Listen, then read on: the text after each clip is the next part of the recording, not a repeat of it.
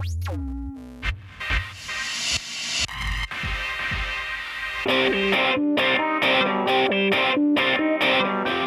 is David Smurden, and you're listening to The Full English Breakfast.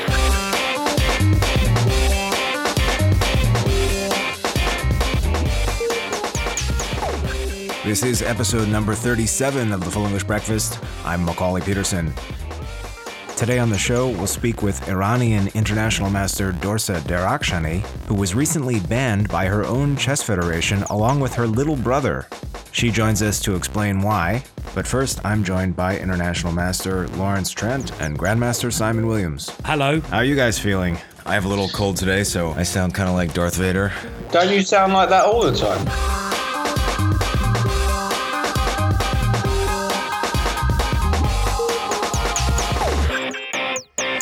Yeah, doing fine, Macaulay. Not so shabby. Talking about shabby, how's my ginger mate on the other end there? Do you think that sums me up, the word shabby? Shabby chic? Do you know what it was, mate? I've known you for many, many years, and for, I would say, 90% of the time I've known you, maybe even more than that, you've been a clean-shaven man. Yeah, that's true. And it's only recently you've been sporting the ultimate ginger goatee. I know. Which, by the way, I really like. I've always been a big facial hair fan. Well, I have to say, I think I've been watching too much television, Loz, and you know all these Game of Thrones and Vikings. I thought, yes. I love those big ginger beards. I'm going to grow it to the floor.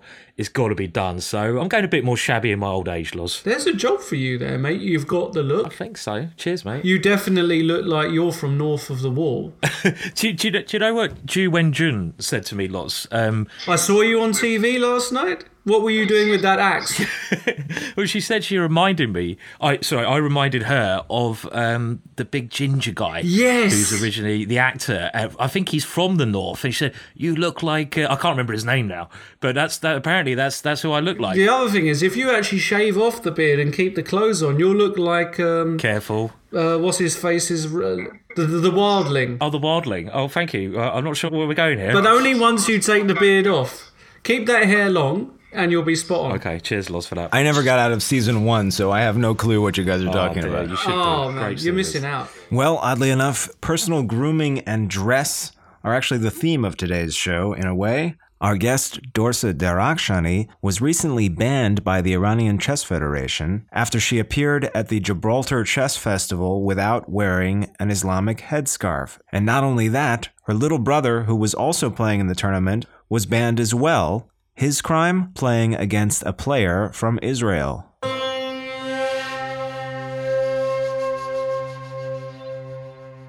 Hi, Dorsa. Thanks for joining us. Hi. That's an honor. We're really excited to talk with you because we've been following your story. But first, can you just tell us what is your current situation? What's the current status of your relationship with the Iranian Chess Federation? Well, first of all, I haven't played any FIDE events for them since November 2015. I never actually had any problem with the federation. They invited me to play Olympiad and many events before and after that, and my answer was always the same because I didn't really want to play for them, and if they wanted me to play, I had some requests, and they didn't like the player who had demands, so I never wanted to play for them, and they never really wanted to try hard to get me, and I think we were having good terms. They had invited you as recently as this past Olympiad in Baku, is that right? Yeah. And you have played, of course, many events outside of the country in past years, also without observing their dress code, presumably. Yes. First of all, I didn't live in Iran for almost a year now. Mm-hmm. When I don't use the government money for 2 years now, and I also don't live there, I just don't see the point on why would I be dressing like that anymore. So it's quite important that, the money that, where you played in Gibraltar came from yourself. We always play with our money, not with the Federation money. Federation hasn't sent me on any open since I can remember. Also, your brother as well. We should mention your younger brother, who's very young, also got a ban put on him. It seems like your brother was in a very unfortunate situation because he was rushed before the game. He didn't have much time to know who is playing, and it must have come as a bit of a shock when this all happened, because obviously he was playing in two tournaments in Gibraltar, and there's not much time in between the rounds. Is that correct? Do you want to just tell us about that as well? Yes, that was exactly what happened, and it was happening for all of the rounds, because he was playing in the Challengers in the morning, so he would probably be playing up until 1:30, sometimes 2. And the first round was exactly the same. He played his morning game, and then he had the lunch, and then when he wanted to go to the game, he checked the pairings on the wall. I remember this specifically because on the wall, there was no flag or the nationality of the opponent. So he couldn't know that, for example, this guy is from Israel, I'm not supposed to play with him. He just saw that he's playing with Huzman, and he went to play. And honestly, I myself thought that Huzman was a Russian. I mean, I read about him in the Gelfand books, but I really didn't check much of the Israeli players. Right. Now, I just want to be clear on one point that you mentioned. So Alexander Huzman, in fact, was born in the Soviet Union and moved to Israel in 1992 when he was, I guess he would have been about 30. This was, first of all, it was the first round of the tournament. And your brother, he was actually not at all aware of his opponent's nationality or federation status.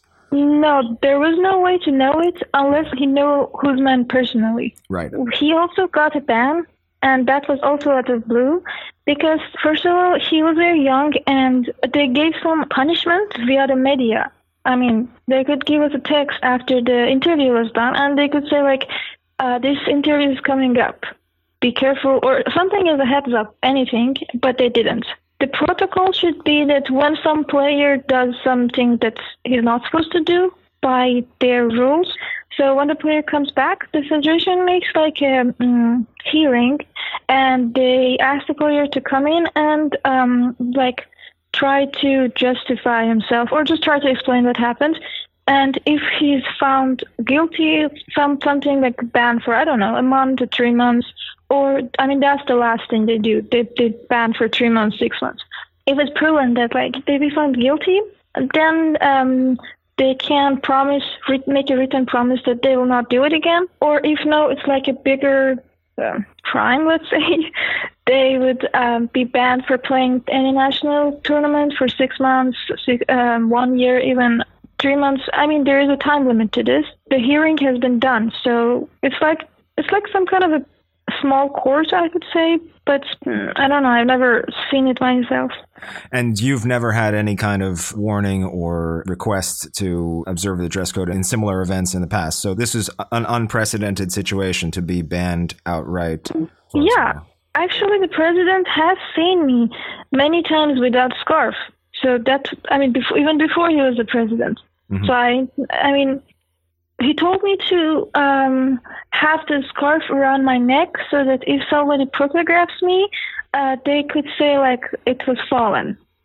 But that's what, I mean, I never did that because that was stupid for me. I mean, either I wear it or I don't wear it. Why would I care about somebody thinking that I was wearing it and now I'm not wearing it? That's totally lying, and I never did that. That was just too stupid for me. It's worth a quick note that we've contacted the Iranian Chess Federation president, Mehrdad Pahlevanzadeh, for comment. And if he does get back to us, we'll be happy to hear his explanation for some of these events. Have you heard anything back from the president since the ban has actually occurred? And you've tried to, reason with them that, of course, this was a very unfortunate situation that your brother got in? Not me directly, but my father had some calls with him, and he seemed sure that he could fix the situation when he knew what happened. I don't have any written statements, so I don't know if I'm supposed to tell everything. But he also agreed that it would have been much logical and much better if he just didn't have that interview, and he could have just said that it's still under investigation, or we are still looking into it, or oh, that happened, I didn't know, I'll look into it, instead of giving that interview and making all these problems. Because somebody tipped that reporter to ask about my brother and I specifically, not about anything else. And on those days, the Women Cup was going on in Tehran, and everybody was stressed about it, and I mean, I personally can understand that Mehrdad was under a lot of pressure. I mean, I understand this first point, but I don't understand why would he give an interview which would make a lot of problems. I mean, this is harming chess in Iran. There has already been lots of talks about making chess forbidden again by the government.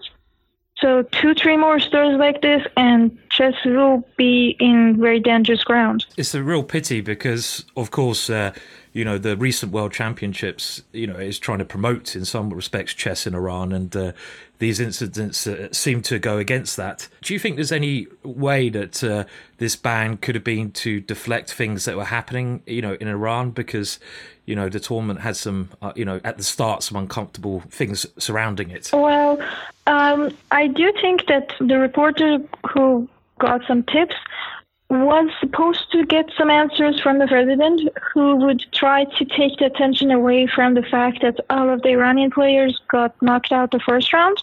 I can see the point of view of the reporter. I mean, the reporter wanted the story, and he got the story. But I still don't get why Mehrdad would actually go through with this game and answer his questions. He could just say, when I have more information, I'll let you know, or let's do it another time. He wasn't obligated to answer the questions. And he also said that he was kind of surprised when they called him about it, because it was out of the blue for him too. I mean, it was like 3 weeks or even a month past this game happened, and I was not wearing a scarf since many tournaments, so that wasn't a new thing. Right, which he would have been aware of also.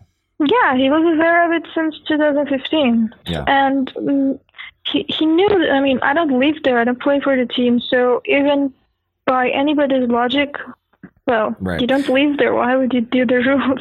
Well, Elshan Moriabadi was quoted on chess.com as in a discussion about these issues, mentioning that there was no written regulation. Now, I think he was referring to the point about not playing against Israeli players rather than the headscarf. But as far as you know, is there a written regulation pertaining to Iranian players playing in tournaments outside of Iran on either point? No. And the thing is that the government can't really have a point for this because, I mean, the most that they can do is forbid players to play out of the country, or like tell them that they only can't play with the government's money, so they have to like do the dress code. But even when Iranians go out of Iran as tourists, they don't wear it. If there are celebrities or if they want something from the government, they probably would do the dress code. But I didn't want anything from the government, so I didn't see the point to it. And for the game against Israel, no, there is no written thing, because from all I know, since I was playing in World Youths, everybody was like kind of worried that they would be paired against Israel and they couldn't play, but nobody asked them, okay, what if you play? Nobody actually did it before, and I mean, if it's forbidden, tell me it's forbidden and tell me the punishment. I don't know, tell me if you play against Israel, you will be jailed for 2 years. I know that the punishment is this and I will not play it. Or tell me you will be banned from playing chess for your lifetime, and I will know the punishment, and I will see if it's worth it or not. But when you don't know if this is a rule, or when you don't know if this is a what is the punishment, well, it could happen to anybody. I find it a little bit strange that one of the arguments about wearing the hijab in Iran was you've got to respect the national culture, which I totally understand, and I think people wearing the hijab over in the World Championships is understandable.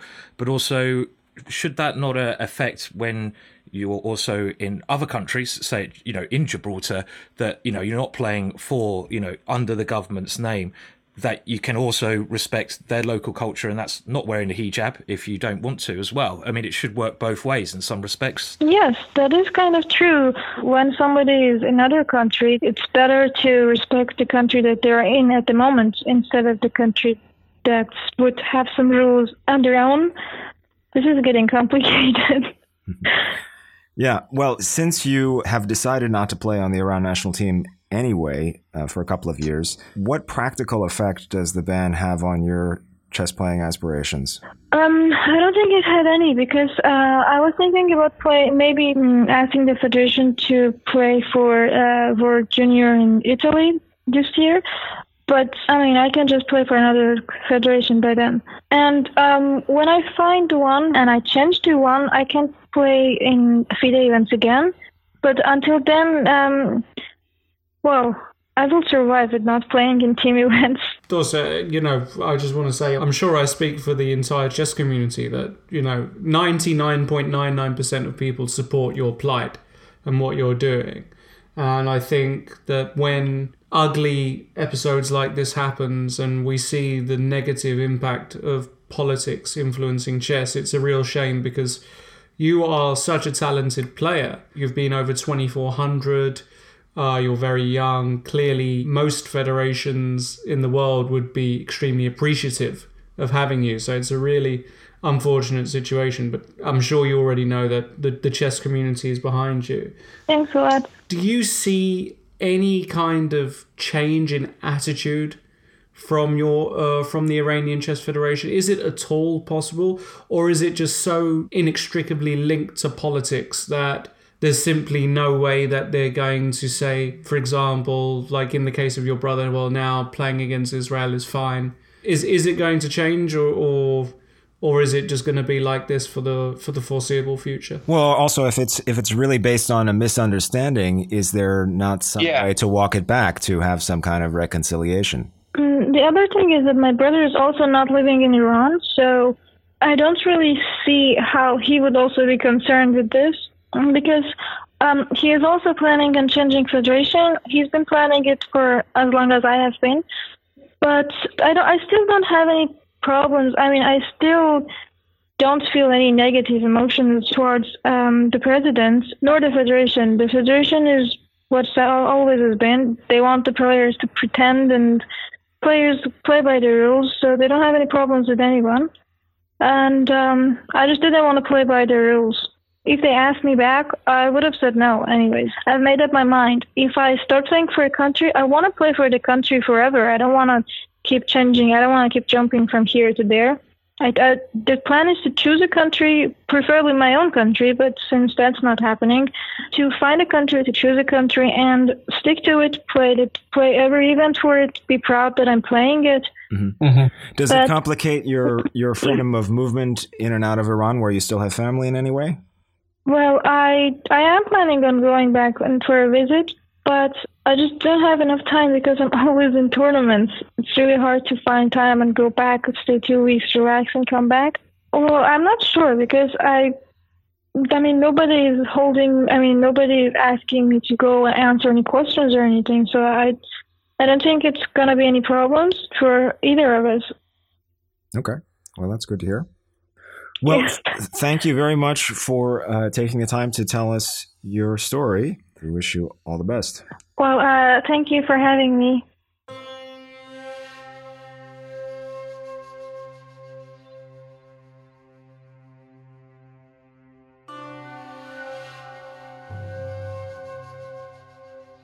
Yeah, I mean, there are two very important takeaways that I have that I didn't know from this discussion with Dorsa.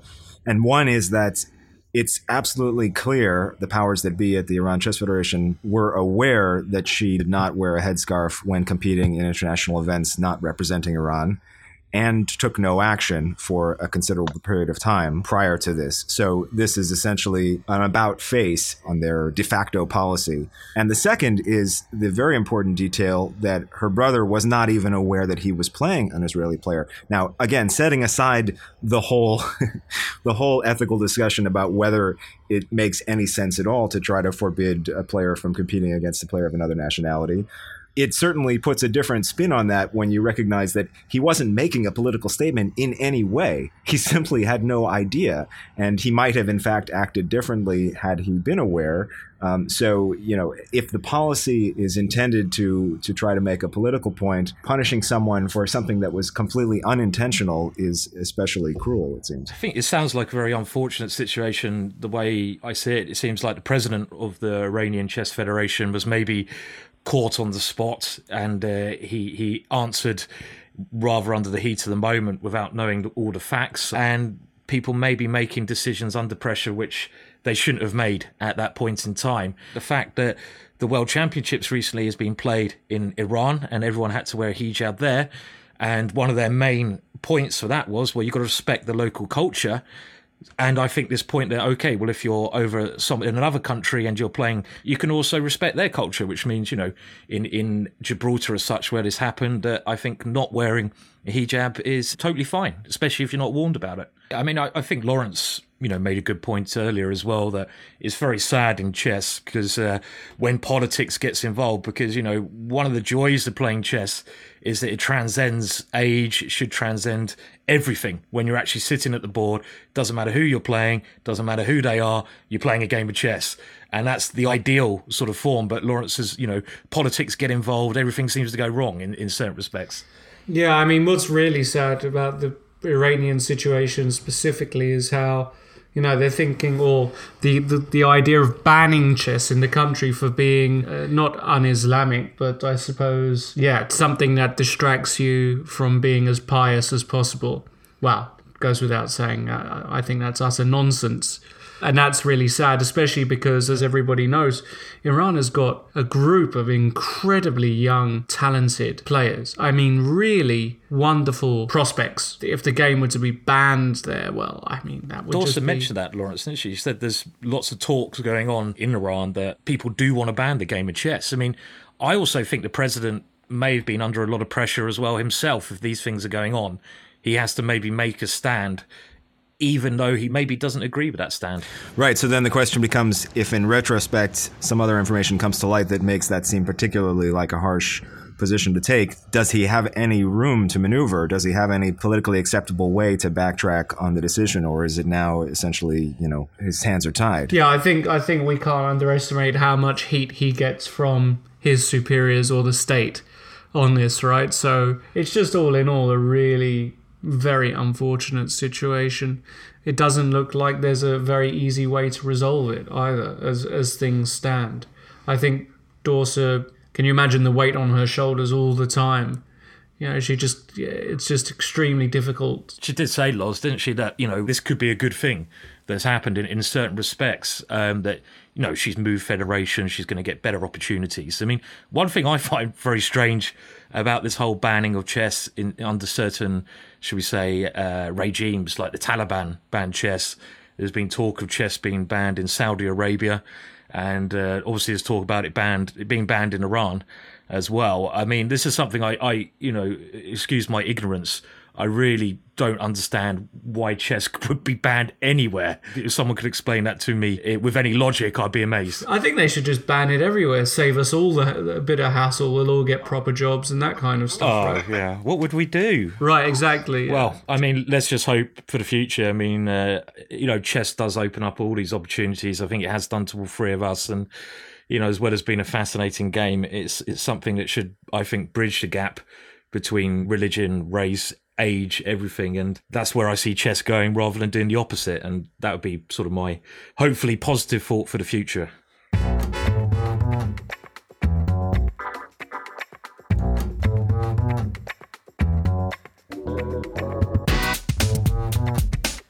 And now an endspiel. Kirsan's Jadoob, a bit of international chess politics. There has been growing dissatisfaction with FIDE President Kirsan Ilyumzhinov, even among his former political allies. Profligate travel spending has blown a hole in the International Chess Federation's budget and compounded criticism of Ilyumzhinov, who, in 2015, was designated by the United States Department of the Treasury to have, quote, materially assisted and acted for or on behalf of the government of Syria, close quote. He has denied the allegations, but nearly 2.5 years later, he remains sanctioned by the Treasury's Office of Foreign Assets Control, a fact that has undoubtedly caused consternation among FIDE officials. This week, in a bombshell announcement, the FIDE website posted news that Ilyumzhinov had resigned his office at the conclusion of a presidential board meeting in Athens. The timing was surprising, and evidently it even surprised Kirsan Nikolaevich, who promptly denied having resigned at all. It was more of a Jadoob moment, really. In a statement, he said he was prepared to resign if it should become necessary. A follow-up letter from FIDE officials clarified that the resignation was indeed verbal, not written, but was repeated thrice, I say, as Ilyumzhinov was leaving the meeting.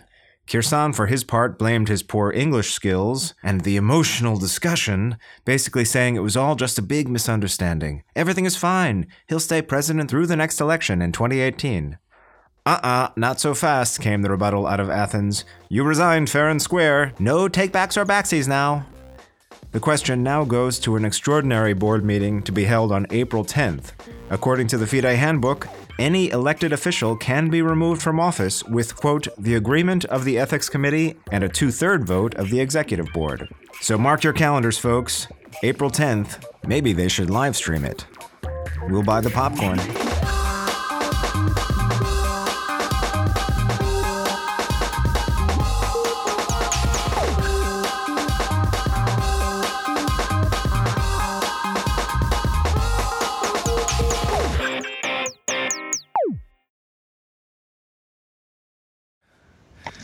Luke, okay. I am your president.